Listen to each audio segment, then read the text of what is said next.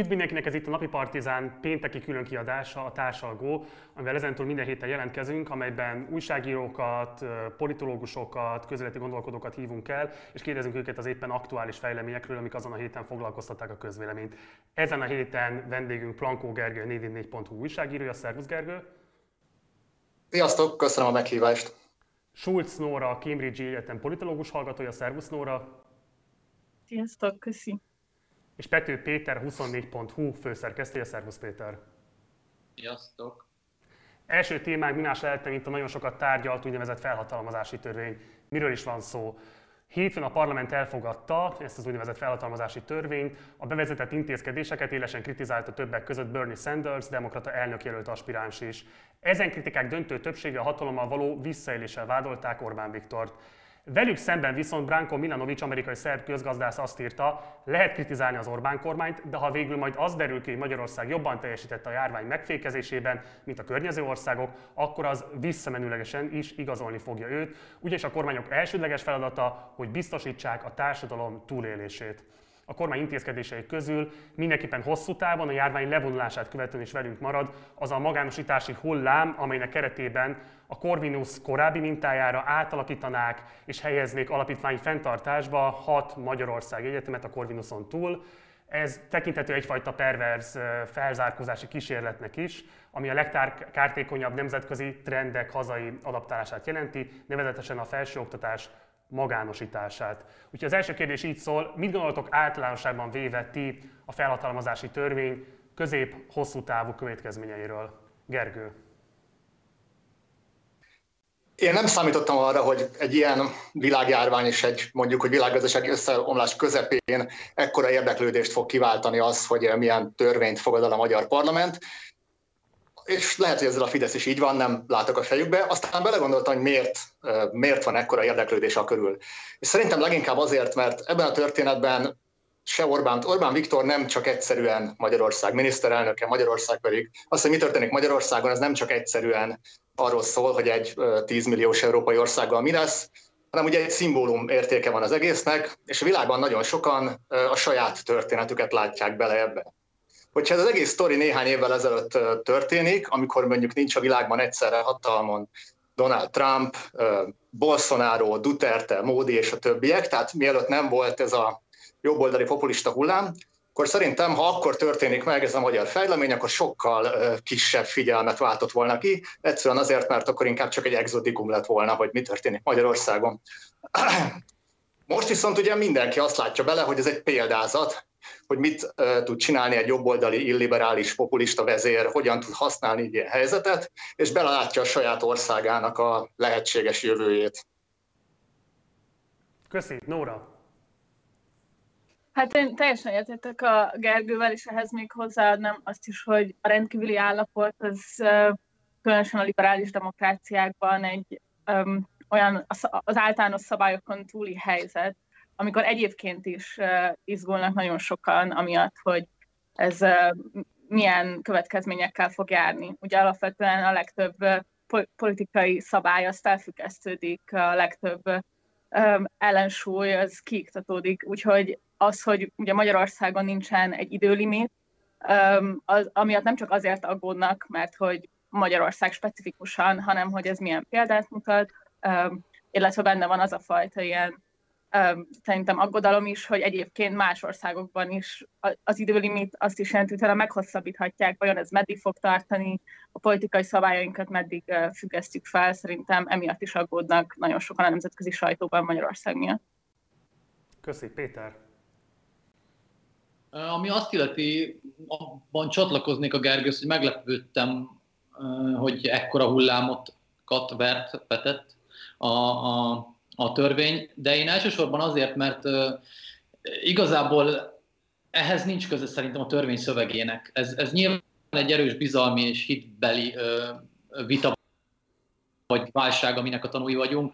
Ugye, aki Magyarországgyűlés látott már, az, az valószínűleg azon a formai apróságon nem igen akadt föl, hogy 30 napot, 45 napot vagy 90 napot beleírnak egy törvénybe. Ugye, és egy picit meglepett az ellenzék szerintem egészen óriási politikai tévedésen alapuló érvelés, amely nem tartalmi érvelés volt, hanem egy formai érvelés, és ezzel az országgyűlés kontrollfunkcióját helyezte az előtérbe. Már most ebből az következik, hogy az utóbbi időben az országgyűlés volt Orbán Viktor legfőbb kontrollja. Ki nem emlékezne olyan frakciülésekről, Pócs János ugye áldázvitákban meggyőzte Orbán Viktort, vagy akár a parlamentben nekirontott, hogy ez így nem mehet tovább. Már most ugye a ellenzék is ezt jelentette, tehát utólag is szerintem legitimált sok mindent a Magyarországgyűlés működéséből, hiszen ma is azt mondják, ha 30 nap bele van írva, akkor rendben van. Miközben nem erről van szó. Ez egy tartalmi és bizalmi válság, amivel Orbán Viktor találkozik, tehát egyszerűen félnek, egyébként szerintem ez egy védhető álláspont, félnek a kezébe adni egy korlátlan hatalmat, és szimbolikája van a 30 vagy a 45 napnak az, hogy Orbán Viktor beleiktatni ebbe a, ebbe a rendszerbe. Tehát ebben az értelemben én kicsit a, ugye a külföldi kritikák is pedig utána ezen alapultak, ezen a formai ö, apróságon. Szerintem apróság mondom, mert a 45 napot, ha most beleírja a holnap Orbán Viktor ebbe a törvénybe, akkor változik valami vajon összességében az intézkedés sorozatban, az ellenzék vagy az ellenzéki választópolgárok bizalmi, bizalmi ügyeiben. Én ilyet nem látok, úgyhogy engem az egész egész törvénynek a, a, a percepció ilyen szempontból meglep. Szerintem egy másik síkon zajlik a vita, mint amiről ez valójában szól. Lehetette volna az ellenzéknek bármilyen olyan választ adni erre a helyzetre, ami kielégítette volna akár az ellenzéki, nem tudom én, max szavazóknak az igényeit, akár mondjuk az igazságosság kívánalmait. Tehát egyszerűen az van, hogy nyilván van egy kétharmados parlamenti többség a Fidesz mögött, Orbán Viktor mögött. Ilyen értelemben akár opponálták volna ezt a szabályozást, akár beleventek volna, akár korábban kivonulnak a parlamentből, akár most kivonulnak. Tehát létezette volna bármilyen olyan válasz szerintetek, ami optimálisabb helyzetet teremtett volna, létezette volna bármilyen olyan forgatókönyv, hogyha követ az ellenzék, akkor minimalizálni tudja az arcvesztését ezzel az egész helyzettel kapcsolatban. Bármelyikötök mondhatja.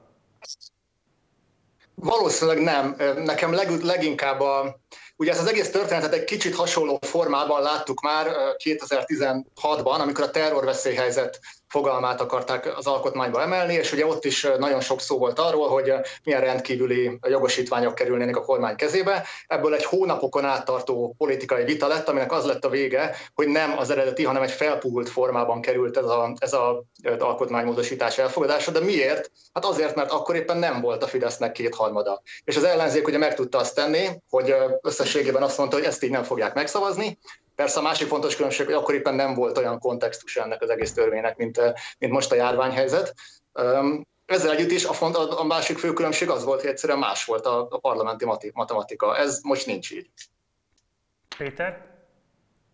Én a Gergővel abban egyetértek, hogy nem volt jó megoldás, és nem is elsősorban ellenzék kritikának szántam, amiről beszéltem, az egy klasszikus érvelési hiba persze, amit belefogtak. Szerintem jól mutatta egyébként a helyzetet, hogy miről van szó. A Tóth Bertalan talán életének legszenvedélyesebb felszólalása most ugye nyilván nem volt magasan a léc, az ilyen földhivatali ügyintézések szintjén szoktak ezek, a, ezek az emocionális keretek megjelenni a magyar parlamentben, de, de ez egy nagyon erős beszéd volt abban az értelemben, hogy ő végül is kimondta, hogy lényegében bármilyen, bármilyen kompromisszumra készek, annak érdekében, hogy egy egységes szavazás legyen. Ezzel ő nyilvánvalóan is tette, hogy nem a formai apróságokról van szó, hanem arról, hogy ar- arra szeretnék kényszeríteni a miniszterelnököt, kérni nyilván elsősorban, hogy, hogy valamilyen módon mutassa meg, hogy a vele ellentétes véleményen állók tól is ebben a helyzetben hajlandó valamiféle javaslatot elfogadni. Hogy a miniszterelnöknek ez szándéka sem volt, az jól kivilágott a válaszából, amelyben közölt, hogy nem kellnek maguk, ugye elintézzük ezt mi, ugye azt is közölte, hogy a ország legbátrabb embereivel, ami hát a Fidesz frakcióra ránézve, ha Rogán Antalról a bátorság jut valakinek eszébe, akkor nem biztos, hogy túl sok egészségügyi intézménybe járt az utóbbi időszakban. Szóval, hogy már nem arra utalok, hogy bármilyen egészségügyi problémája van, hanem hogy ott vannak az igazán bátor emberek, nem pedig a, a, a Fidesz frakcióban. Szóval, hogy ebben a helyzetben innentől már az ellenzéknek szerintem nyilvánvaló, hogy nem volt igazán megoldása, meg, meg hogy mondjam, elméletileg sincs ezekben a helyzetekben. Azt gondolom, hogy, hogy olyan könnyű helyzetben egy kétharmados többséggel szemben álló kisebbség. Ezzel együtt mondom, nem, nem, nem látom, hogy a Fideszen kívül bármilyen szereplője lett volna ennek a történetnek, és így pedig szerintem abból következett, hogy nem volt senkinek jó megoldása. Az, hogy a törvény jó lesz abban viszont én részben hajlamos vagyok egyetérteni az általad, általad idézett közgazdásszal, mert azért ilyen rendkívüli, alkot, rendkívüli alkotmányos helyzetekben azért végeredményben a végeredmény fog nagyon sok mindenről dönteni. Tehát, hogy ez tényleg így van azért nagy részt, hogyha az emberek többsége úgy ítéli meg, hogy több életet sikerült ezzel a módszerrel megvédeni, mint amit esetleg szűkebb alkotmányos korlátokkal lehetett volna, vagy csökkenteni sikerült a gazdasági károkat, akkor összességében azt gondolom, hogy ennek az intézkedésnek a, a demokratikus kritikája az, az sokkal kisebb súlyú lesz, mint más esetekben lenne. Nóra? Ja, hát egyetértek én is. Szerintem is igazából ez a, ha valami rizikó van ebben a Fidesz számára, az az, hogy nem sikerül elég embert megmenteniük meg, és megvédeniük eléggé a gazdaságot, mert abban az esetben viszont szerintem benne van a lehetősége egy nagyobb elégedetlenségnek is. A másik a korábbiakra pedig szerintem a retorikailag talán még a, a legjobb, amit ma hallottam a Zungár Pétertől, hogy, hogy a nemzeti egységet tagadta meg igazából a, a Fidesz azzal, hogy nem volt hajlandó semmilyen kompromisszumba belemenni. Szerintem ebben a válsághelyzetben talán ellenzékiként még ez a, az a fajta ilyen beszédmód, ami szerintem működhet, hogy ezzel támadni a Fidesz, hogy nem, nem, igazából nem állnak a nemzeti egység mellett ebben a helyzetben. Záró kérdés ez a... Ha még annyit hozzá... Mondjad, mondjad. Igen, tehát amellett, hogy szerintem a, konkrétan Milanovic Twitter poszt az inkább szólt a saját liberális ismerőseinek a provokálásáról, ami abban a kontextusban valószínűleg működött. Egyébként ugye ez igazából nem jelent mást, mint azt, hogy a történelmet a győztesek írják, tehát valóban, igen, hogyha működni fognak, akkor, akkor, akkor a Fidesz sikerként fogja elkönyvelni, és abban egyébként még én is egyetértek, hogy valószínűleg nem ez fogja eldönteni Magyarország jövőjét, de alapvetően ez az ilyen típusú demokratikus vitákra mindig is igaz. Tehát ez mindig igaz, hogy ez egy szűkebb részét érdekli az egész társadalomnak. Ez nem teszi ezt kevésbé fontossá, és nem jelenti azt, hogy ennek ne lennének mindenkire, mindenkire vonatkozó következményei. Bocsánat, szabad kiegészíteni, a, igen, a, a még erősíteném is a Gergőt, ha én fogalmaztam az előbb talán kevéssé pontosan, de, de szerintem az itt is a, ahhoz kapcsolódó, amit mondott, nagyon fontos, hogy hát a igazság azért sokszor marad kisebbségbe a, a történelem során, tehát hogy ez nem jelenti azt, hogy valamilyen elvek ugye ettől ne lennének legitimek, vagy ne lennének helyesek attól, hogy éppen kisebbségben vannak, és valóban attól, hogy a többség ír egy új történetet hozzá, mondjuk egy ilyen esetben, ahogy a Gergő idézt, hogy történet a győztesek, történelmet a győztesek írják, az nem jelenti azt, hogy bizonyos igazságok igaztalanná válnának, és ebben a helyzetben szerintem, és én tényleg nagyon kíváncsi vagyok, hogy hogy fogunk erre emlékezni erre az időszakra, és, és mondom, abban viszont én biztos vagyok, hogy ez sajnos a, a gazdasági, nem, nem sajnos, hanem ezt gondolom, hogy a gazdasági intézkedés sorozat legalább olyan mértékben fogja meghatározni a demokratikus keretek ről szóló vitákat is, mint magáról a demokratikus keretekről szóló viták. Egyszerűen a demokrácia legitimitásához fog hozzátartozni, hogy sikerült-e a közösségnek valamilyen pluszt adni ennek a, ennek a keretnek, amelyet mi, vagy ennek a keretnek, amit mi demokráciának hívunk, vagy valami hasonlónak Magyarországon speciál, ha nem általános, általános értelme beszélünk. Nóra?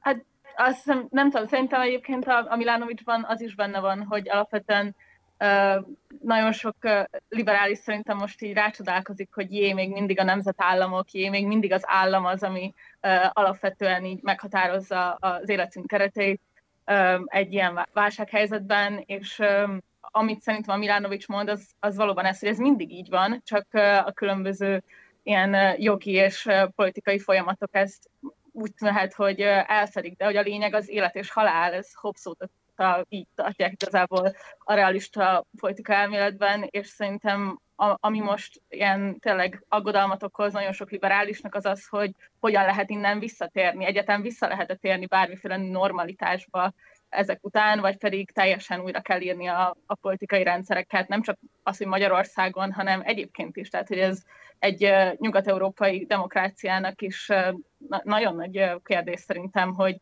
hogy, hogy lesznek-e politikai erők, amik, amik vissza akarnak egyáltalán térni, és hogy lehetséges lesz-e visszatérni egy ilyen radikális válsághelyzet után. És akkor tényleg ide kapcsolódóan, tehát mit szerintetek kezdeni az ellenzétek ezzel a helyzettel? Tehát láttok-e bármilyen mozgásteret, amit a következő hónapokban bejátszhatnak? Most nem az ellenzéki polgármesterekről, akiknek nyilvánvalóan van valami helyi hatalmuk, még ameddig a Fidesz azt el nem veszi majd valamelyik éjszaka. Tehát, hogy akik mondjuk frakcióval rendelkeznek, a politikai pártok mit tehetnek? Ugye 2008 után azt láttuk, hogy főként azért a jobboldali, szélső jobboldali kormányok tudtak megerősödni, vagy politikai pártok tudtak megerősödni és kapitalizálni ebből a válságból. Mi változna a mostani válságkezelés esetében? Tehát, hogy mennyiben úsztak el esetleg az ellenzéknek azok a reményei, hogy 22-ben javíthat a 18-as eredményéhez képest? Egyáltalán beszéltünk-e bármiről az ő esetükben, amit megcselekedhetnek most, hogy kormányzó képességet vagy, vagy, vagy, vagy reális alternatívát mutassanak a fidesz szemben? Hát szerintem egyébként a legtöbb, amit csinálhatnak, az az, hogy különböző gyakorlati segítséget nyújtanak embereknek. Tehát, hogy szervezzenek szolidaritási hálókat, intézzék el, hogy legyen minden szociális munkásnak, orvosnak, védőnőnek, mindenkinek legyen megfelelő védőfelszerelése. Ez, tehát szerintem körülbelül ezeken, ha dolgoznak, és ezt, ha megfelelően tudják a médiában lekommunikálni, ezzel valamiféle kormányzó képességet mutathatnak. Ennél többet nem hiszem, hogy tudnak, és én nagyon pessimista vagyok a 22-vel kapcsolatban. Péter?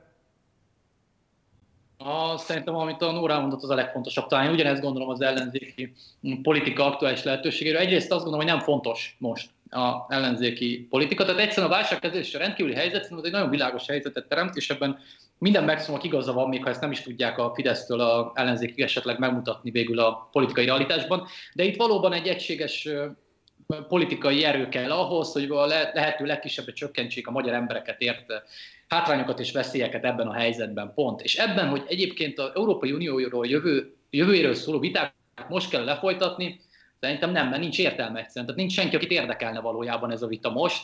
Az érdekel, hogy biztonságban legyen a családja, a környezete, a barátai, és valahogy az egzisztenciális kitettségét csökkentse. Ezek a kérdések. Ehhez, hogy az ellenzék hogyan tud hozzájárulni, ugye, ahogy a Nóra elmondta egyébként, tehát, hogy például a, nem tudom, a Kovács Gergő a kétfarkú kutyapárt létezéséről és tevékenységről nekem sok vitám van, de az például, hogy ő megszerzi a saját kerületében egy olyan szociális védőhálót és ellátó rendszert az időseknek egy önkéntes alapon, ami, ami segít sokaknak, az egy példa. Ahogy a Csekatka jelentkezik, Csekatali jelentkezik önkéntesen, orvosként segíteni, az egy másik megoldás, de ezek olyan típusú megoldások, amik szerintem ebben a helyzetben működnek. A ellenzéki politika időszaka az nyilván egy olyan helyzetben, amikor az emberéletek nincsenek közvetlen veszélyben Magyarországon. Akkor kezdődik a politikai vita arról, hogy miként kell eljárni, és ebben egy konkrét példát az előbb ugyanezt akartam, ugyanis a a beszélgetés vagy a bevezetőd végén említetted az egyetemek magánosításáról szóló apró hírt, ami szerintem egy nagyon érdekes feszültséget mutat. Ugye az egész Fidesz mainstream diskurzus arról szól, hogy ez a válság megmutatja, hogy az állam az elsődleges cselekvője helyzetben, ami én egyébként egyetértek, és arról szól, hogy megmutatja, hogy milyen kitettsége lenne az államnak, ha mondjuk tegyük fel az alapvető közszolgáltatásokat korábban teljesen privatizáltuk volna. Tehát gondoljunk most bele egy olyan egészségügyben, amelyet csak magánszolgáltatók működtetnek vagy uralnak, vajon milyen esélyekkel vágna neki Magyarország ennek a vírus elleni harcküzdelemnek, és milyen esély lennének a kevésbé tehetőseknek, a leginkább elfelejtett embereknek abban az esetben, hogy hozzáférjenek a egészségügyi rendszerhez, ha így is látjuk, hogy visszafogottak azért sokuknak.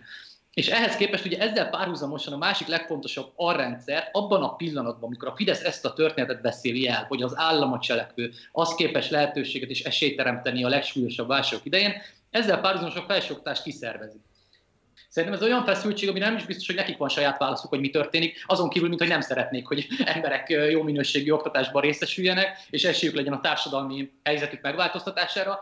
E, egyszerűen erre nincs racionális magyarázat szerintem ebben a, ebben a helyzetben, és az ilyen hát hogy mondjam, politikai feszültségek azért érdekelnek, hogy ha túl leszünk ezen és sikerült minimalizálni a károkat, akkor ezek milyen milyen politikai elbeszélésekhez vezetnek, mert, mert tényleg érdekel, hogy, hogy ezt hogyan lehet úgy elmesélni, hogy ez egy integráns történet maradjon. Gergő? Szinte nincs is mit hozzátennem, vagy nem is nagyon van. Ugye az, az volt a kérdés, hogy mit tud ezzel a helyzettel kezdeni az ellenzék. Szerintem, ha ez a helyzet a Fideszre vonatkozik, akkor semmit, de nem is kell, mert ez a helyzet most valójában az embereknek azt jelenti, hogy van egyrészt az egészség, a, bíró, a járványügyi válsághelyzet, majd pedig a, a gazdasági várható válság. Ez, ez a sztori érdekli az embereket, és az, hogy erre milyen válaszai lesznek Egyébként nem csak az ellenzéki pártoknak, hogyha most ilyen álnaivan lehet mondani, akkor a kormánypártra is igaz ez. Tehát valójában egy kormánypárti szavazót is most jobban érdekel, hogy ezekkel mit kezd a, a kormány, mint az, hogy, hogy az ellenzéket éppen hogy darálja le, és ezért volt különösen visszás múlt hétvégén, amikor ugye Először meg a, a négy szavazás előtti napon, amikor először megjelent ez a narratíva, ugye, hogy most az ellenzék fogja elgáncsolni a szavazást, és hirtelen ugye azt lehetett észrevenni, hogy olyan kommunikációs hívvel vágott bele ebbe a Fidesz meg a kormánymédia, mint mindenki, ami sokkal lelkesebb volt, mint bármi, a járványhelyzet elkezdése óta. Tehát azonnal megjelentek a mémek, a feliratos képek, az összes elemző megszólót beküldték az összes stúdióba. Hát ilyet szinte egyetlen más vonatkozása sem tudott kiváltani ennek a média és kommunikációs birodalomnak a, a járvány egyetlen vonatkozása sem. Szóval ez valójában vonatkozik mindkét oldalra, hogy igazából itt a helyzet sokkal nagyobb annál, mint hogy, mint hogy ezt politikailag kellene, politikai harcban kellene kezelni. Rendben. Akkor ugorjuk a következő témánkra, járvány és a gazdasági válság. Ugye történelmi mélységben a forint, de a felhatalmazási törvény miatt, ahogy arra Zsidai Viktor mutatott rá blogbejegyzésében, a régió többi országának valutájához képest is jobban értéktelenedik el a nemzeti valutánk. Szerte a világban a kormányok és a jegybankok komoly gazdasági segítséget nyújtanak a munkavállalóknak a koronavírus járvány okozta gazdasági sok enyhítése érdekében. A környező országok mindegyikében bevezettek már valamilyen állami bérgarancia intézkedést, ahogy azt a Management Forum összeállítása is mutatja, és vagy direkt készpénztranszfert vezettek be a kiesett jövedelmek pótlására. Magyarország egyelőre kitart és ellenáll, azzal együtt is egyébként, hogy Orbán Viktor ma reggeli rádió interjújában bejelentette, hogy 6-án, tehát jövő kedden várhatóan nagy arányú gazdaság élénkítő csomagot jelentenek majd be. De nem tudjuk, hogy ennek mi lesz a tartalma. Meddig teheti ezt meg a kormány, meddig állhat ellen annak, hogy direkt készpénz kifizetésekkel segítse az állampolgárok széles tömegeit. Várható-e, hogy rákényszerül a változtatásra, és ahogy Boris Johnson is megtagadta a Thatcheri doktrinát, úgy most Orbán is elmozdul a munkaalapú társadalom politikájától valamilyen jóléti államra hajozó politika irányába. Ki mit gondol? Péter, kezdte kérlek. Én ebben vagyok a legbizonytalanabb. Sok mindenben bizonytalan vagyok, de, de ebben nagyon. Itt ugye nagyon gyorsan, nagyon gyorsan hoznak döntéseket, olyan döntéseket a kormányok, amelyeknek korábban megszokott politikai tudásunk alapján rettenetes ideje van az ilyen típusú előkészítéseknek. Tehát különböző érdekérvényesítő csoportok, számítások, hatástudományok előznek meg egy olyan típusú beavatkozást, amelyre most sorban a kormányok rákényszerülnek.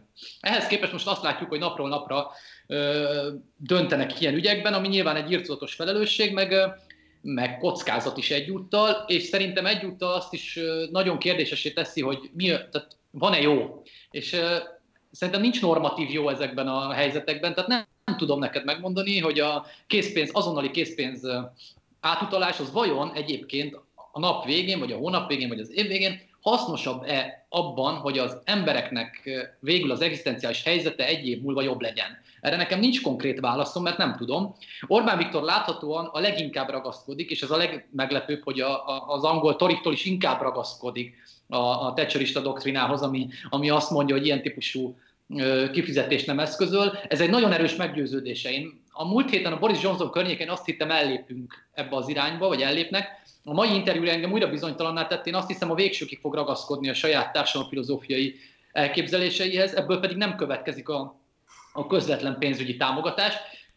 Ugyanakkor, ha, ha ugye ebből szerintem nyilvánvaló, hogy a munkahelyek megtartására fognak koncentrálni, a vállalatok akár szélsőséges támogatásával is, tehát azon keresztül próbálják finanszírozni ezt, és ugye lényegében, ha a vállalatoknak sikerül megtartaniuk a munkavállalókat, akkor közvetlenül ugyanazt a munkát végzik el ezzel a módszertannal, mint amit egyébként a, a közvetlen utalással próbálnának a, a más kormányok, tehát ha ugyanannyi ember megtartja a munkáját, amennyinek én egyébként uh, utalnék pénzt, de elveszteni a munkát, akkor a végeredmény ugyanaz, csak hogy a végén könnyebb lesz újra indítani, revitalizálni az egész rendszer, hiszen ott lesznek azok az emberek, akik azokban az állásokban meg tudják kezdeni a munkát.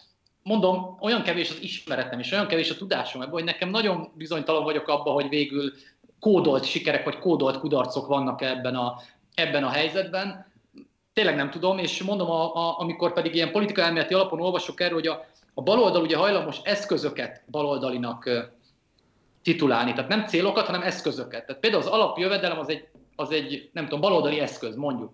Csak én, én ezekben a helyzetekben hajlamosabb vagyok a célt baloldalinak tekinteni. Tehát ha végül egy olyan, meg, munk, olyan programot állítanak össze, amelyben nyomán több munkahely marad meg, miáltal nem tudom, több hozzáféréssel lesz lehetséges az oktatás és az egészségügynek, embereknek, mert, mert nem kitettek annyira az államnak, hiszen munkájuk van, akkor én nem tudom, hogy a nap végén melyik volt a baloldalibb program. Mondom, ez nyilván egy optimista olvasat a, a, az Orbáni társadalomfilozófiának, amely azért alapvetően tá, tartózkodik minden baloldali, még véletlenszerű integrálásától is, de mondom, Én csak ismételni tudom magam, kíváncsi vagyok inkább, mint hogy erős, meghat, erős meggyőződésem lenne arról, hogy melyik a helyes vagy a helytelen intézkedés.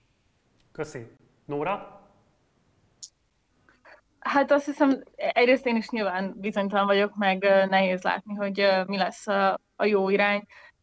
Szerintem, ami most egy ilyen kérdés, szoktak erről beszélni az ilyen válsághelyzetek idején, az úgynevezett sok doktrináról, ez a Naomi Kleinnak egy kutatásai alapján van, amikor is jobboldali kormányok pont a válsághelyzetet használják ki arra, hogy még inkább felpörgessék a különböző káros folyamatokat. Így szerintem egyébként például visszautalva a korábbi témára az egyetemek magánosítása koherens olyan szempontból, hogy a, neoliberalizmus, a, a Fidesz jellemző neoliberalizmusnak egy folytatása és felpörgetése a válság közepette. A különböző ilyen megoldásokra pedig szerintem egyrészt nyilván mm, erről nagyon sok cikk született most, hogy Boris Johnson szerint mégis létezik a társadalom, hogy a neoliberalizmusnak úgymond vége van. Én ebben még nem tudom, nem vagyok ennyire optimista, hogy vége van a neoliberalizmusnak, hiszen továbbra is a nagy cégek külön, különösebb elvárások nélkül kerülnek kimentésre. A, a vasutakat államosítja ideiglenesen a, a brit állam, de ezek, én nem hisz, tehát hogy én nem tudom, hogy itt most tényleg a neoliberalizmusnak vége van-e, vagy pedig van egy felfüggesztése talán. Én például egyébként a magyar baloldaltól is szívesebben látnék arról javaslatokat, hogy hogyha az állam segít bizonyos nagy cégeknek, akkor abban legyen állami tulajdon, utána esetleg hozzunk létre a, nem tudom, a Norvéghoz hasonló társadalmi alapot utána ezekből. Tehát, hogy van egy csomó olyan javaslat, ami szerintem jobban működik, mint az alapjövedelem, ami egyébként nagyon erős neoliberális gyökerei vannak. Például Hayek és Friedman is azt gondolta, hogy az alapjövedelem az egy szükséges dolog lehet. És igen, és megint én a Péterrel egyetértek abban, hogy a, amit csinálnak más országokban is, hogy a munkahelyek megőrzése szerintem egy fontosabb üzenet, mint amiben a párbeszéd most bele navigálta magát, hogy megint csak az alapjövedelemről ilyen dogmatikusan beszélnek, ami szerintem kevésbé rezonál az emberekkel sajnos tíz év Fidesz után, mint a munkahelyek megőrzése.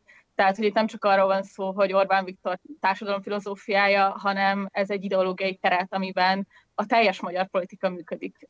És ilyen szempontból szerintem én tényleg azt gondolom, hogy föl kéne ismerni a kereteit ennek, és azon belül javaslatokat tenni, nem pedig valami olyasmiről beszélni, ami szerintem nem rezonál a legtöbb emberrel. Köszi. Köszi. Gergő? Örülök annak, hogy majdnem a legtöbbször elhangzott mondat eddig a nem tudom volt, mert én is nagyjából leginkább ezt tudom mondani, és ez szerintem fontos is, hogy tudatosítsuk a nézőkben, hogy most egy olyan helyzet van, amikor mondjuk kombinálva kéne virológiai, epidemiológiai, egészségügyi, közgazdasági, politikai és mondjuk hálózatelméleti szakértőnek lenni, hát én nem ismerek olyan embert, aki ennek az egyesített fegyvertárával rendelkezne. És nyilván közben nagyon nagy igénye van a, ott van az internetülő embereknek arra, hogy na végre valaki mondjon már valamit, de szerintem tényleg érdemes elképesztően óvatosnak lenni, mert, mert a legtöbb ilyen gondolati vár, amit most építünk, az futóhomokra épül, a szabad így mondani. A másik az, hogy hogy mi lesz, azért sem szeretnék jósolni, mert hát azt majd most például egyébként szerintem a miniszterelnöki kabinetiroda által biztos ezekben a napokban is hevesen végzett közvéleménykutatások megmondják, hogy mi lesz benne. Látjuk azt, hogy egy-egy napon belül is meg tudnak fordulni törvények vagy intézkedések. Valószínűleg, vagy én egyébként azt érzem, hogy a mai egészségügyi dolgozóknak juttatott félmillió forint isnak is közel lehet ahhoz, hogy valószínűleg felmérték, hogy ezért körülöttük olyan teljesen jogos és megérdemelt pozitív támogatási hullám van a társadalomban, hogy valami, valamit ki kell fejezni feléjük. Valószínűleg, valószínűleg monitorozzák majd továbbra is a, a véleményváltozását, még akár a gazdasági csomag bejelentése előtt is. Tágítsuk ki egy kicsit a fókuszt, és menjünk tovább a következő témákra. Hogyha valakinek van esetleg reakciója, akkor azt nyugodtan fűzze bele a következő körbe. De nézzük meg azt, hogy szolidaritás közösség-e az EU bármilyen szinten vagy sem. Tehát, hogy próbáljunk meg egy picit erről a kérdésről beszélni. Ugye Giuseppe Conte olasz miniszterelnök bejelentette, hogy vagy lesz közös válságkezelés és közös kilábalás, vagy a jelenlegi formájában nem tartható fent tovább az EU. Németország, Ausztria és Hollandia élesen ellenáll az úgynevezett koronakötvények bevezetésének. Szerintetek milyen érdekek tagolják most a közösséget? Lesz-e közös fellépés a válság enyhítésére, vagy marad a korábbról megszokott a görög válság során már pontosan megtapasztalt doktriner hozzáállás a centrumországok részéről, itt elsősorban Németországot értve ez alatt. És akkor most kezdjen óra. Hát szerintem egyrészt, ami a, a legerősebb törés, az ugye a fiskálisan szigorú négy ország, ami ellenáll az eurókötvényeknek, vagy koronakötvényeknek, ez ugye Németország, Ausztria, a finnek és Hollandia, főleg Hollandia volt igazából, a holland miniszterelnök nagyon expliciten azt mondta a, a, a miniszterelnökök válságtanácskozása után, hogy Hollandia sosem fog beleegyezni az eurókötvényeknek a létrehozásába, amit aztán a portugál miniszterelnök gyakorlatilag tehát sose látott módon kritizált, azt mondta, hogy ez gyakorlatilag teljes módon elítélendő és vállalhatatlan, amit a, a holland álláspont. Szerintem igazából egy, tehát az látszik, hogy például van der Leyen is bocsánatot kért az olaszoktól tegnap. A, az Európai Központi Bank vezetőségének bocsánatot kellett kérni az első álláspontja után, ami ugye Christine Lagarde azt mondta, hogy nem tudunk segíteni az olaszoknak, majd azt mondta, hogy bocsánat, mégis tudunk segíteni, és minden lehetőséget biztosítunk erre, tehát hogy szerintem erre itt is egy ilyen zavaros helyzet van.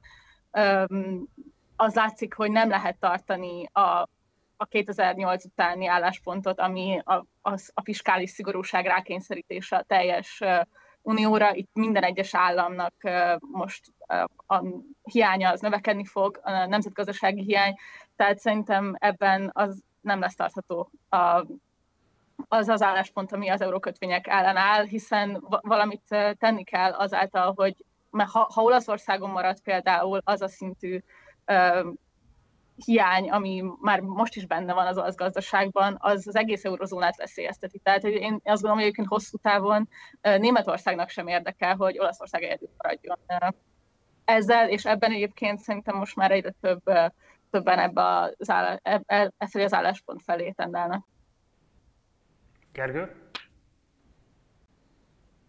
Nem, talán még inkább az előző kérdés eh, körhöz kapcsolódik, de ide sem indokolatlan. A másik nagyon érdekes elemzés, amit láttam a napokban, azt, azt hiszem, hogy az ING készítette el, és arról szólt, hogy melyik, válság, melyik országok lehetnek a leginkább kitéve a válság hatásainak abból a szempontból, hogy a globális ellátási láncban hol helyezkednek el, tehát mind az exportnak, mind az importnak mennyire vannak kitéve.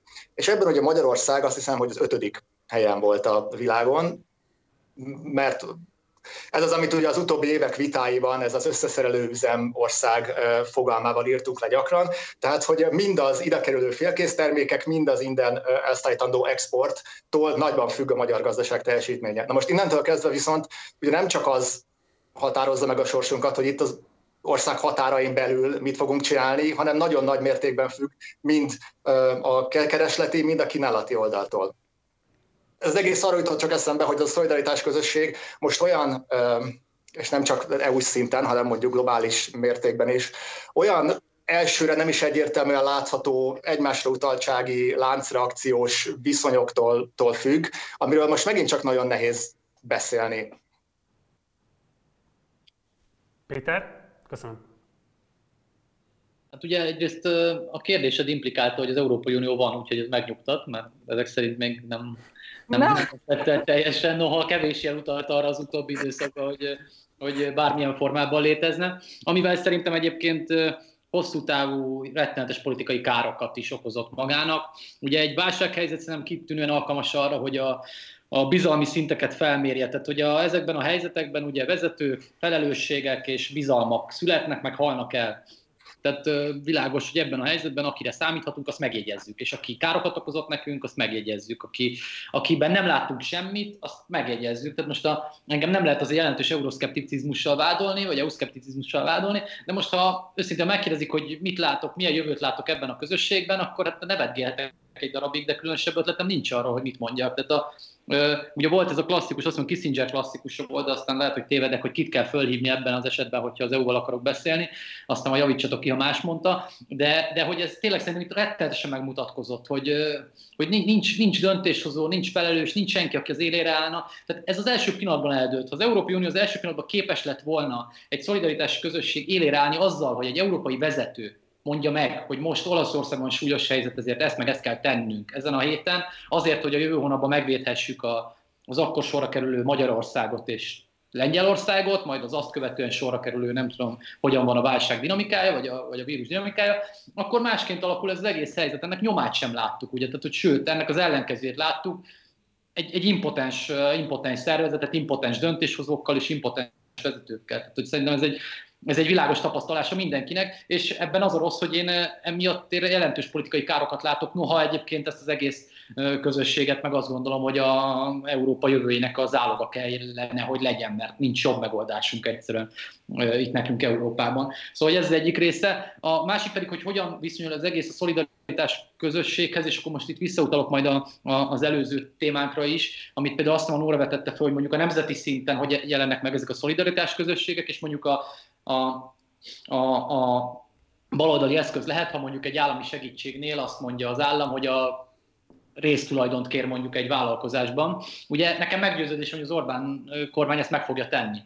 Ugye itt, és visszatérünk az egész beszélgetésünket körbevevő bizalmi kérdés, hogy itt nem arról van szó, hogy az eszközzel probléma lenne, sőt, az, az egy normatív értelemben ebben a helyzetben jó megoldásnak tartom, hiszen a 2008-as válság után is azt tanultuk, hogy a bankokat kimentették közpénzből az adófizetők pénzén emberek, majd a bankok tovább csinálták a profitot, mikor újra kiegyenesedtek úgy, hogy ebből nem részesültek azok, akik megmentették őket a nehéz helyzetben.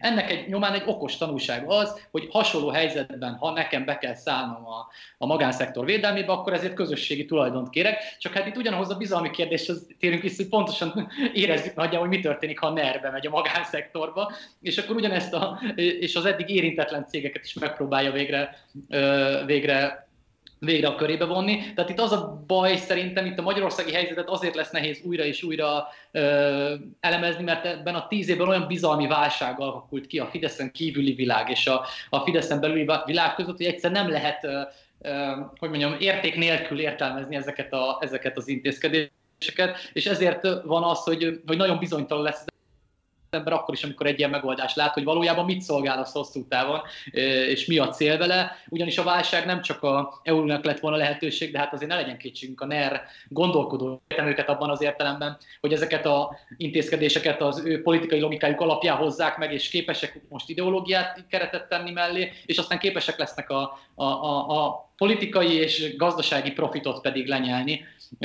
Azzal együtt, hogy hogy még annyit hagy mondjak el, hogy szerintem az egész válságban azért nagyon fontos, hogy, hogy és az, ehhez a témához is, hogy, hogy megint, ha ugyanakkor mindezzel együtt, amit most elmondtam, azért, ha megkérdeznek, hogy támogatná ezt, akkor megint igen mondok, mert, mert egyszerűen az nem megy szerintem hosszú távon, hogy a profitot magánosítom, a, a, a a, a kockázatokat meg társadalmasítom, tehát hogy, hogy mindig, mikor baj van, akkor csináljuk együtt, mentsük meg a, a cégeket, mármint hogy a hatalmas állami beavatkozásokkal, majd ugyanezek után a profitból már ugyanezt a, a részesedést nem kínálják föl az akkor segítőkéznek, úgyhogy, úgyhogy ebben az értelemben elméletileg én ezeket a megoldásokat is azt hiszem helyesnek tartom.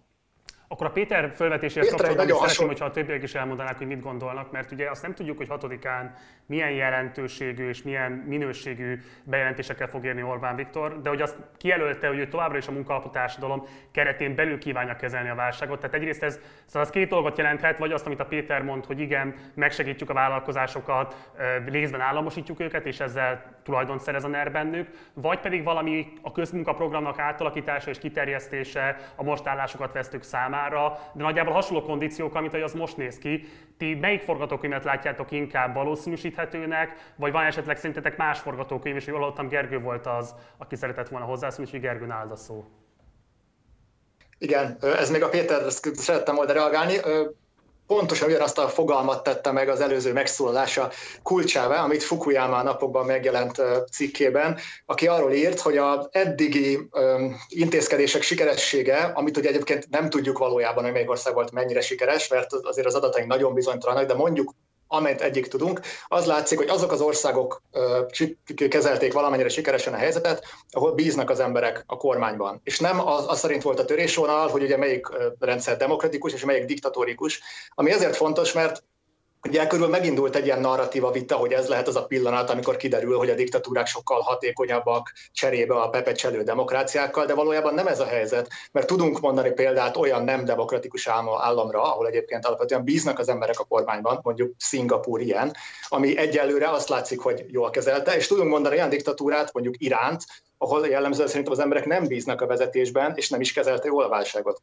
Tehát, hogy ez a vita, ami valószínűleg ki fog élesedni most a rendszerek között, ezzel kapcsolatban pedig azt szerettem volna mondani a Péternek, hogy azért az még, még továbbra is elképzelhető, hogy az EU a maga lassú, pepecselős módján azért hosszú távon még is csak jobban fogja kezelni ezt a válságot, mint, mint más típusú rendszerek. Annak ellenére, hogy mondjuk a kezdeti propaganda vagy narratíva győzelmet nem ő nyerte meg, viszont a mindenféle illiberális, autokratikus, demokratikus, stb. rendszerek a világban ugye nagyon fogják erőltetni azért azt az előbb felvázolt történetet, hogy már pedig most kiderült, hogy csak is az erős kéz, és nem pedig a konszenzus keresés, illetve a vitázgatás az, ami, ami előre visz. Szóval szerintem ezzel azért vigyázni kell, hogy már is eltemetjük-e az EU-t meg a demokráciát. És a fölvetésében a kérdésemvel kapcsolatban, tehát van-e esetleg arra tippet, hogy melyik irányba mozdulhat el a gazdasági válságkezelése a kormánynak, vagy itt nem szeretnéd jóslásokba bocsájtkozni? Én nem szeretnék. Oké, okay, Nóra.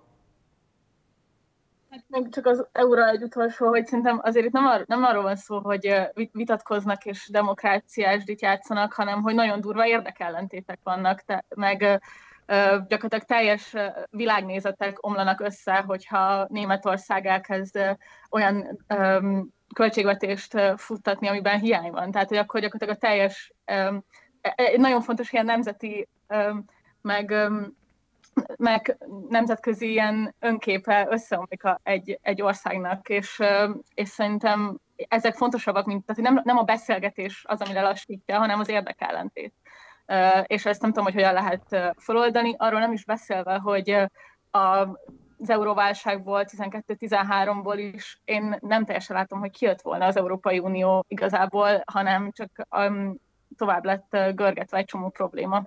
Um, úgyhogy, úgyhogy szerintem igazából ezek a gazdasági problémák lesznek azok, amik, hogyha szétfeszítik az EU-t, nem pedig az, hogy uh, nem tudom, Magyarország diktatúra lett uh, egy éjszaka alatt. Um, és a, a, magyar, a magyar válságkezelésre pedig nem tudom, uh, igazából szerintem még ez egyszerűen nem lehet megtippelni. Azt én nem tudom, sajnos erre én tudok uh, okosat mondani. Péter, esetleg egy záró gondolat ez a kérdéskörhöz? Ja, csak annyi, hogy a, igen, a, nyilván semmiképpen nem a demokráciát szerettem volna temetni, az, az hosszú távon sem tartom jó ötletnek, sem rövid távon. A, viszont a, azt akkor pontosítva azt, azt mélyen gondolom, hogy akkor is egy elszalasztott bizalmi lehetőség ez az Európai Uniónak.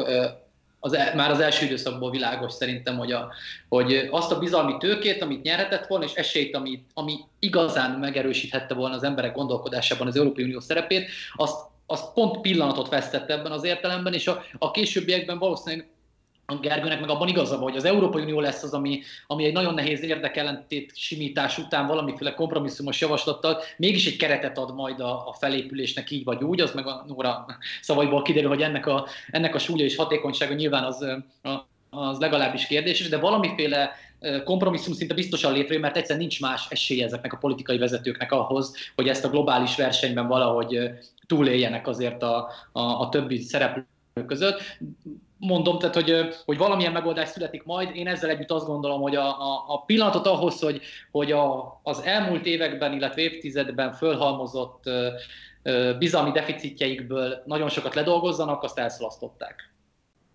Ha már szóba került a narratíva verseny is, ugye Gergő, te írtál erre egy cikket a 444-en, úgyhogy forduljunk rá záró kérdéskörként a, tehát Kínára, mint olyanra. Ugye a koronavírus Kínából indult ki az egész járvány, és akkor emiatt még január, február, február elején, január végén Magyarországon is voltak olyan üzletek, amelyek szükségesnek tartották, hogy figyelmeztessék vásárlóikat, hogy nem kínai állampolgárok szolgálnak, szolgálnak ki a belső helyiségekben. A kultúrasszizmus szerencsére csak enyhe formában üzött el a fej, fel a fejét a szélesebb nyilvánosságban itthon, de egyébként meglepő módon épp a Momentum volt az, aki kiátszotta a kínai kártyát. Ezzel párhuzamosan pedig Kína nagy erőkkel törekszik arra, hogy a járvány elleni harc illovasaként tüntesse fel magát, több-kevesebb sikerrel. Vannak-e veszélye a kultúraszizmusnak, illetve milyen sikerrel kecsegtet Kína számára a propaganda háború? Van-e esélye győzni a narratívák csatájában? És akkor kérlek Gergő, hogy ezt most te kezd. Természetesen az nagyon fontos, hogy a kínai államot és a kínai embereket egyértelműen elkülönítsük ezben, már csak ebben a témában, már csak azért is, mert konkrétan Wuhanban is számtalan egyéni, személyes, akár hősiesnek mondható történet is volt ugye a vírusról először beszámoló személyztől, de egyébként akár helyi közösségeket megszervező wuhani lakosok történetétől is. Tehát igen, az általad kultúr rasszizmusnak nevezett jelenség az semmiképpen nem elfogadható irány, bár nem tudom, hogy a Momentum az pontosan mit mondott ezzel kapcsolatban. Ettől teljesen független az, hogy a kínai állam meglátta egyértelműen a lehetőséget abban, hogy van most egy olyan pillanat, amikor ugye nagyjából az egész világ ugyanarra figyel és ugyanarra gondol. És hogy ha már itt narratíva csatákról beszéltünk, ugye mindig a, a hidegháborús 20. századi világrendel kapcsolatban el szoktuk mondani, hogy ott nem csak a gazdasági, katonai és a többi fölénye volt lényeges Amerikának, hanem hogy tudott valami olyasmit sugározni, amire egyszerűen vágytak az emberek. Tehát azt, azt lényegében senki más nem tudta megadni. Tehát, hogy Kína egyre meghatározóbbá válásával együtt azt az érzést azért szerintem eddig nem sikerült generálni a világon, hogy az emberek azt mondják, hogy hát én szeretnék ebben a rendszerben élni. És talán most azt legalábbis a világban tömegesen. És talán most ebben a pillanatban azt gondolták, hogyha sikerül egy olyan érzést kialakítani, hogy a már említett pepecselő, szerencsétlenkedő embereket meghalni hagyó nyugattal szemben ott milyen hatékonyan tudták kezelni a válságot, akkor ez valamennyire meghozhatja ezt az érzést. Ez egy nagyon erősen eltorzított kép, nem tudjuk, hogy mennyire valósak az adatok, tudjuk, hogy az első másfél hónapban, ahogy te is mondtad, a kínai állam az elhallgatásával, a halogatásával, stb. nagyon nagy mértékben hozzájárult ahhoz, hogy ez világjárvány legyen. És azt is tudjuk, hogy annyira túltolják ezt a globális propagandagépezettel, hogy ez nagyon sokszor már inkább ellenérzést szül. Ezzel együtt önmagában már az, hogy egy ilyen világhelyzetben egyáltalán felmerül az, hogy nem az Egyesült Államok a vezető, mint mondjuk akár még 2014-ben az ebola járvány is idején ezért sokkal inkább az volt. Most pedig ugye az szerintem nem merül fel, nem merül fel senkiben, hogy, a, hogy Amerika lenne a főszereplője ennek a történetnek, az már jelez valamiféle eltolódást. Nóra? Szerintem egy nagyon érdekes fotó, amit láttam az interneten, az a Belgrádban egy ilyen óriás plakáton, ahogy megköszönik Xi Jinpingnek a, a segítséget a, a szerbek. Tehát, hogy van, van ez az, amit a Gergő mond, szerintem is főleg a, azokban az országokban, amik a félperifériához tartoznak, és úgymond elérhetőek Kínának, szerintem is ez, ez egy meglevő narratíva lesz, hogy köszönjük a segítséget, és ez, ez igazából már látszik is. És ehhez kapcsolódóan egyébként szerintem Magyarországgal az EU-n belül is az nagyobb probléma lesz, hogy Kína felé az Orbán kormány mennyire szimpatikus megszólásokat tesz, mint az, hogy milyen alkotmányos problémák merülnek föl. Tehát szerintem ezek, ez a fajta ilyen gazdasági probléma és érdekkörök megint csak e, ebből a szempontból fontosak lesznek, és Magyarországgal kapcsolatban bizalmatlanságot okoz a nyugatban az, hogy Kínával milyen viszonyt alakítunk ki. Köszi. Péter? A, szerintem nagyon érdekes, a, a, amit a Gergő mond, valószínűleg igen, egy, egy politikai rendszer verseny közepén is leszünk, és amit nagyon fontos, amit mondott szerintem, hogy akarunk-e Kínában élni, ugye ez egy, szerintem egy kulcskérdése mindenkinek, a, mert nem mindenkinek, nyilván nem ezen gondolkodunk a soráikban, úgy értem, hogy az ilyen típusú vitáknak egy kulcskérdése, hogy az emberek mit gondolnak az ilyen rendszerekben való létezésről. És szerintem ez a vírusgeneráció, ami akaratunkon kívül lettünk, itt Magyarországon azok, akik most éppen Skype-on beszélgetnek egymással a helyet, hogy egymás közelében lennének, valamint be vannak zárva a lakásaikba, azoknak a legerősebb szabadság élménye szerintem életük során ez a szabadság hiány élmény. Ugyanis nem tudom, mi a rendszerváltáskor néhány évesek voltunk mindannyian, talán, nem tudom, még annyi sem voltál, akkor bocsánat. Tehát, hogy a, igen, már ilyen régen volt, bocsánat kérek, hogy öregítettem a részt egy részét. Tehát, hogy vagy még nem is értük meg, az, azóta ugye valamilyen típusú és eltérő fokozatú, de szabadság, szabad országban voltunk, ahol nem korlátozták a mozgásunkat, a, nem tudom, a, a lehetőségeinket fizikailag semmiképpen. Most ugye ezt az élményt éljük meg, és szerintem az egy nagyon érdekes tapasztalás, hogy akarunk-e ilyen típusú élményanyagot gyűjteni hosszú távon. Ugye most képzeljük el Kínát, ahol még ezt a Skype beszélgetést sem bonyolíthatjuk le, mert egyszerűen betiltották ezt, a, ezt, a, ezt az alkalmazást, illetve az ehhez hasonló szabad beszélgetéseket, illetve szabadon hozzáférhető internetes csatornákat. Tehát szerintem én nagyon nehezen tudom elképzelni, hogy valakiben az a felismerés, vagy tömegével szülessen meg a Nyugat-Európában, vagy Európában felnövő szabad generációban a felismerés, hogy milyen jó lenne, hogyha ugyanígy élhetnék tovább, hogy kontrollálják minden lépésemet, hogy, hogy minél több adatot tudnak rólam, és ennek alapján határozzák meg, hogy mikor hova mehetek, hogy esetleg letilthatnak repülésről, mert itt a Skype-on csúnyát mondtam.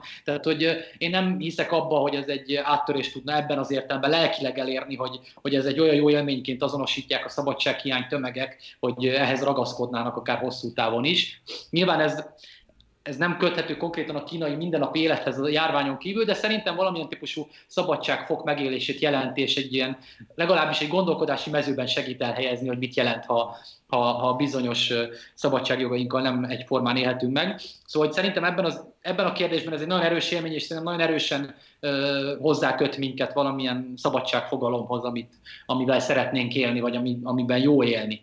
Ö, és ide kapcsolódik szerintem a, egy másik, amivel a Gergőt re utalnék szintén vissza az információ, mint kulcsfogalma ennek, a, ennek az egész válságnak. Szerintem jól látható, hogy a, a, az egészségügyi dolgozókba vetett bizalmon, illetve az ehhez kapcsolódó közvetlen frontvonalos bizalmon túl egy nagyon erős információ igény is van azokban a szabad társadalmakban, ahol, ahol élünk. Tehát, hogy egyszer az emberek szeretnének információhoz jutni. És szerintem ez egy nagyon érdekes tanulság, ha valaki néz olvasottsági számokat, hogy ebben a helyzetben, miközben a, ha nézzünk közénkutatásokat, azt látjuk, hogy a politikai bizalom nyilván minden országban a, a, a, a kormányzó párthoz, illetve a vezetőhöz fűződik, ez igaz Olaszországra, Magyarországra és Amerikára egyaránt, tehát láthatóan nem nagyon határozza meg a, a válságkezelés minősége a, a, a, a, ezt a lépést, mert egyszer mindenki, aki ebben a helyzetben van, nem tehet más, nincs jobb választása, mint a politikai cselekvőbe helyezni a bizalmát abba, hogy, hogy megoldja ezt a kérdést. Ezzel párhuzamosan szerintem a,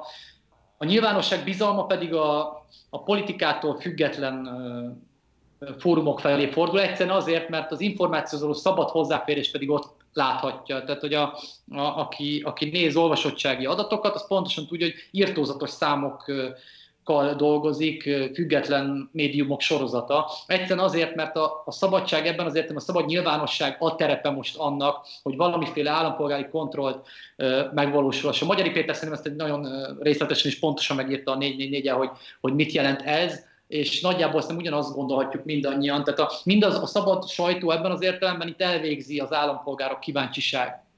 Tehát, hogy kielégíti a állampolgárok kíváncsiságát. Amikor kérdez, azt kérdezzük, nagyon sokszor, amit az olvasóink kérdeznek tőlünk, ez egyszerűen kihangosítjuk azt, a, a, azt, amit ők gondolnak, és egyszerűen az ő nem létező hozzáférésüket megpróbáljuk hozzáférésé változtatni, mert nekünk van hozzáférésünk bizonyos típusú információkhoz, föltettünk kérdéseket, még arra ritkán is kapunk választ, az már a rendszer különlegessége. De mindezzel csak arra utalok, hogy szerintem egy nagyon fontos tanulsága ez annak a történetek, hogy az információhoz való hozzáférés és szabad hozzáférés az viszont egy, egy kulcs fontosságú eleme marad ezeknek a társadalmaknak, és az pedig jó tudni, hogy minél kevésbé diktatórikus és minél kevésbé illiberális egy rezsim, annál inkább lehet hozzáférni az információkhoz, és annál inkább dönthetnek az emberek annak ismeretében, minden tény és vélemény ismeretében, hogy mit gondolnak akkor az adott helyzetet kezelő politikai döntéshozókról, politikai döntésekről. Most is látható egyébként, és ez kíváncsiak, hogy a Fidesz mondjuk ilyenkor ilyen feszültségeket hogy dolgoz föl,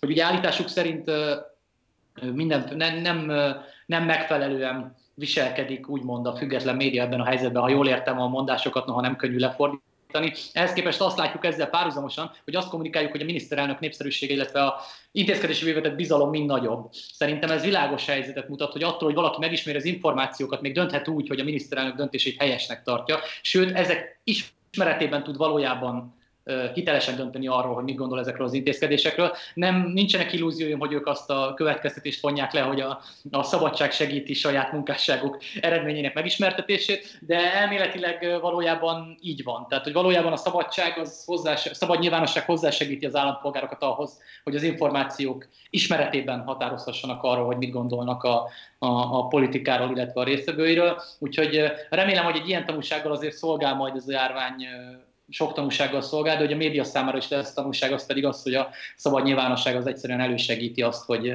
hogy egy jobb és jobban hozzáférhető országban élhessünk.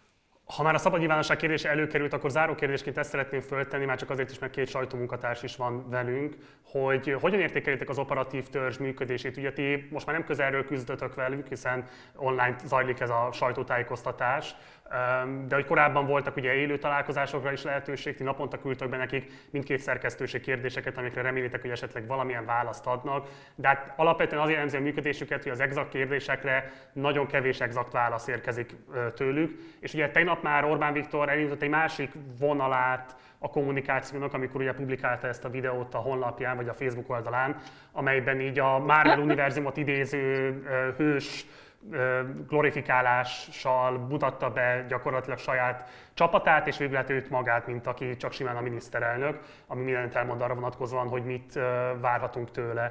Ennek ugye semmi információtartalma nem volt, viszont egy rendkívül látványosan megkomponált képsor volt.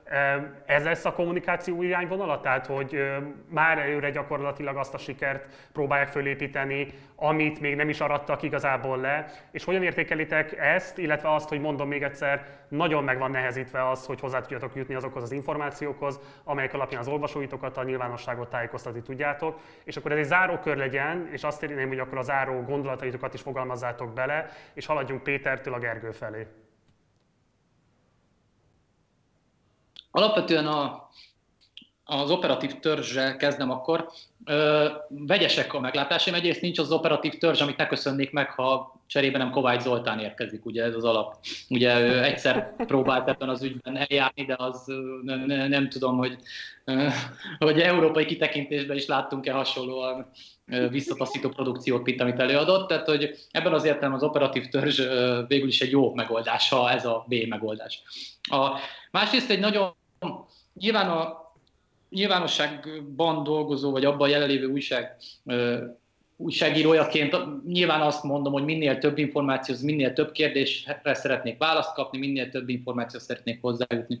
Az ugyanakkor hozzátartozik, hogy nyilván annak van egy másik, és általunk nyilván nem feltétlenül biztosan jól ismert háttere, hogy, hogy milyen mennyiségű munka kellene ahhoz, hogy kiszolgálják ezt a sajtót érdeklődést. Ugye, ha csak, ha csak szerkesztőségeként megnézzük, hány konkrét esetre, hány kérdést tesznek föl, akkor azért valószínűleg több százas nagyságrend az, ami egy 24 óra alatt beérkezik. Ugye, hogy mondjam, ha priorizálnia kell az operatív törzsnek, hát nem valószínű, hogy a sajtót teszik előbbre, hogyha a, a mások is vannak. Azzal együtt, hogy mondom, az én érdekem az, hogy minél több konkrét kérdésre kaphassak választ, és minél több ügyet mesélhessünk el, vagy minél több választ mutathassunk meg az olvasóknak. De van szerintem egy olyan objektív keret, amiben kétségkívül mozognia kell az operatív törzsnek. Azzal együtt, hogy sokat segíten az operatív törzsbe lehetett bizalmon, ha nem a Kesma belső hírlevelének kérdéseit olvasnák föl egy, egy egy ilyen sajtótájékoztató, mert ugyanis az pont megint annak a bizalomnak a rombolása, amit elvárnak.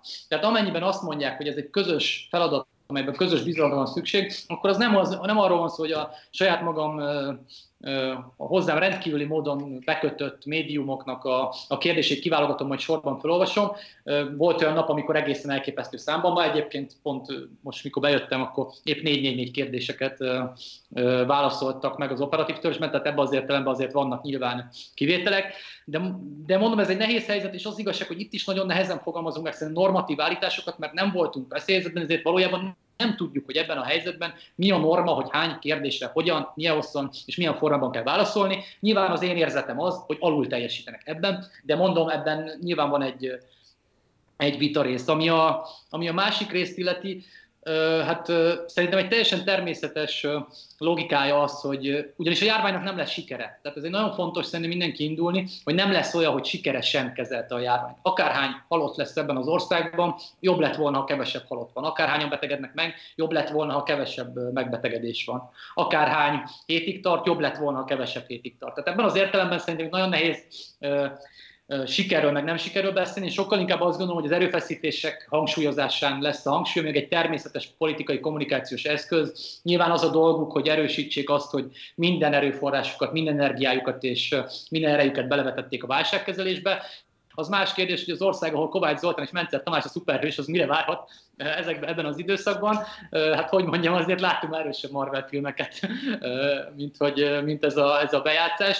De mondom, ezek szerintem még a politikai kommunikációnak az az elviselhető kerete, amikor még azt is gondolom egyébként, hogy, hogy hogy hát ezt el kell mesélniük nyilván politikai vezetők. Nem gondolom egyébként, hogy Angela Merkel vagy, vagy Emmanuel Macron feltétlenül lézerkarddal fog közlekedni a következő két hétben de nyugat-európai politikusok és kelet-európai politikusok egyaránt leptek már meg ilyen helyzetekben, úgyhogy, úgyhogy nem tudjuk. Lehet, hogy a végül lesz egy nagy közös Marvel univerzum, ami az Európai Unió visszatértét jelenti, és akkor együtt lézerkardoznak majd mindannyian egy nagy videóban, ahol mindenki miniszterelnök lesz, úgyhogy ezeket a kommunikációs trükköket szerintem majd a végén meglátjuk, hogy mennyire voltak hasznosak. Az biztos, hogy, hogy hogy hozzá kell, tehát kell kommunikálni. Tehát egyszerűen szerintem, mondom itt a, megint a mód egyszer arról tudunk vitatkozni, mert közben sok millió ember ül otthon a lakásban, szerintem ez egy nem kipróbált mentális állapot és mentális helyzet. Egyébként ideértve az újságírókra is szerintem a mi valóságérzékelésünket sem tudjuk, hogy hogyan befolyásolja egy,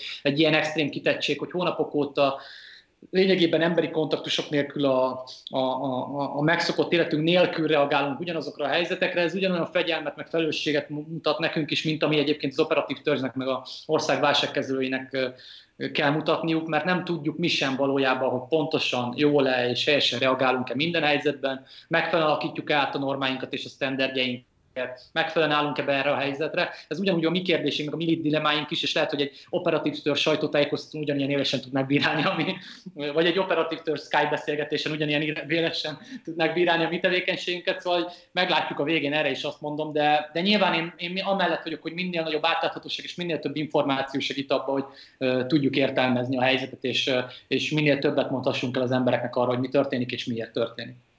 Köszi. Nóra?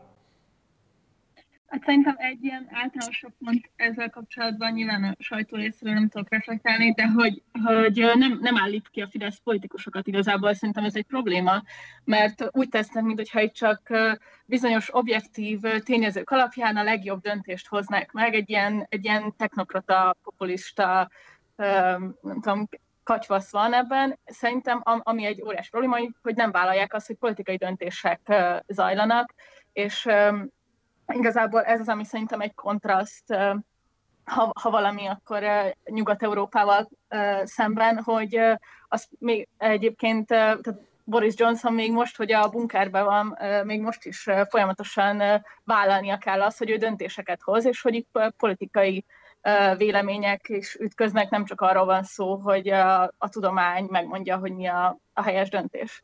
Szóval szerintem, hogyha valami probléma jelenleg így a magyar kormány meg az operatív törzs, nem tudom, viszonyában, az az, hogy Orbán Viktor még mindig nem hajlandó kérdésekre válaszolni, miközben még Trump is válaszol kérdésekre. Tehát, hogy öm, szerintem az, hogy, az, hogy nem, nincs eléggé politikaiként kezelve ez a válság, hanem csak egy puszta rendészeti és öm, egészségügyi helyz, ö, válságként, az szerintem egy probléma, és az fontos mindig hangsúlyoznunk ö, kritikaként, hogy, hogy itt politikai döntéseket hoznak, és ez egy hát, hát át kell politizálni igazából szerintem, hiszen ezt láthatóan a Fidesz nem fogja megcsinálni nekünk, hanem kiállítanak egy rendőrt, meg egy tisztifőorvost. Köszönöm szépen, Gergő. Néhány héttel, lát, néhány héttel ezelőtt láttam egy olyan grafikon, nem tudom, hogy még mindig érvényes de valószínűleg az alapjai ezért igen, ami az Európán, európai országokat az alapján vizsgálta, hogy ott mennyire szabad a sajtó, és ahhoz képest hány igazolt fertőzött eset van. És nyilván az derült ki, hogy minél szabadabb a nyilvánosság, annál több regisztrált fertőzött van. Alapvetően azért, mert az olyan országok, akik figyelnek a szabad nyilvánosságokra, jellemzően többet teszteltek, ezek jellemzően inkább nyilvánosságra hozták. De persze, ugye mindez alkalmassá tette a kevésbé szabad nyilvánosságú országokat arra, hogy elkezdjenek mutogatni az előző csoportba tartozó országokra, hogy hát ti miről beszéltek, ennyi fertőzött van az országotokban. Hiszen ugye, hogyha ezeket a listákat névértéken vesszük, akkor most Fehér Oroszország a legsikeresebb ország, ahol, ahol ugye hivatalosan nincsenek fertőzöttek.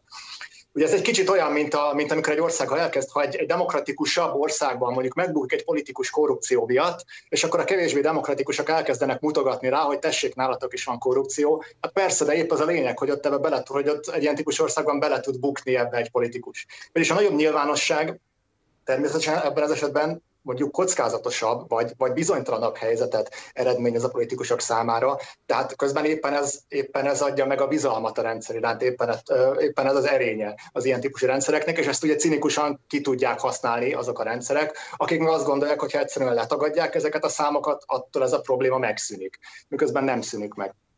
Viszont közben az is van, hogy szerintem ennek a járványnak az elején sokan voltak, akik azt gondolták, hogy most eljön, eljött valami olyan objektív valóság ezzel, egy annyira elemi, biológiai dolog, ami szükségszerűen ketté fogja hasítani ezt az egész post-truth uh, szutykot, amiben éltünk az utóbbi időben, mert hogy ez olyan lesz, amit egyszerűen nem lehet letagadni, nem lehet spinelni, narrálni, stb. Itt egy betegség van, és kész.